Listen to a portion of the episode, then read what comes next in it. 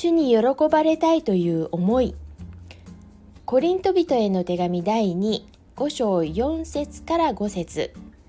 確かにこの幕屋のうちにいる間私たちは重荷を負ってうめいています。それはこの幕屋を脱ぎたいからではありません。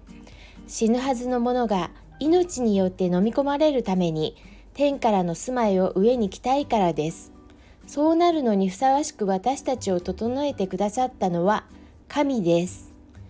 神はその保証として御霊をくださいました。9節。そういうわけで肉体を住まいとしていても肉体を離れていても私たちが心から願うのは主に喜ばれることです。御霊が内在してくださるというのはどうやってわかるのでしょうか？この聖書箇所からわかることは主に喜ばれたいという思いがあるかどうかです。自分をよく見せようとして行っていないでしょうか？それは本当に神様を喜ばせたくてしていることなのでしょうか？一体何を見つめて生きているのでしょうか？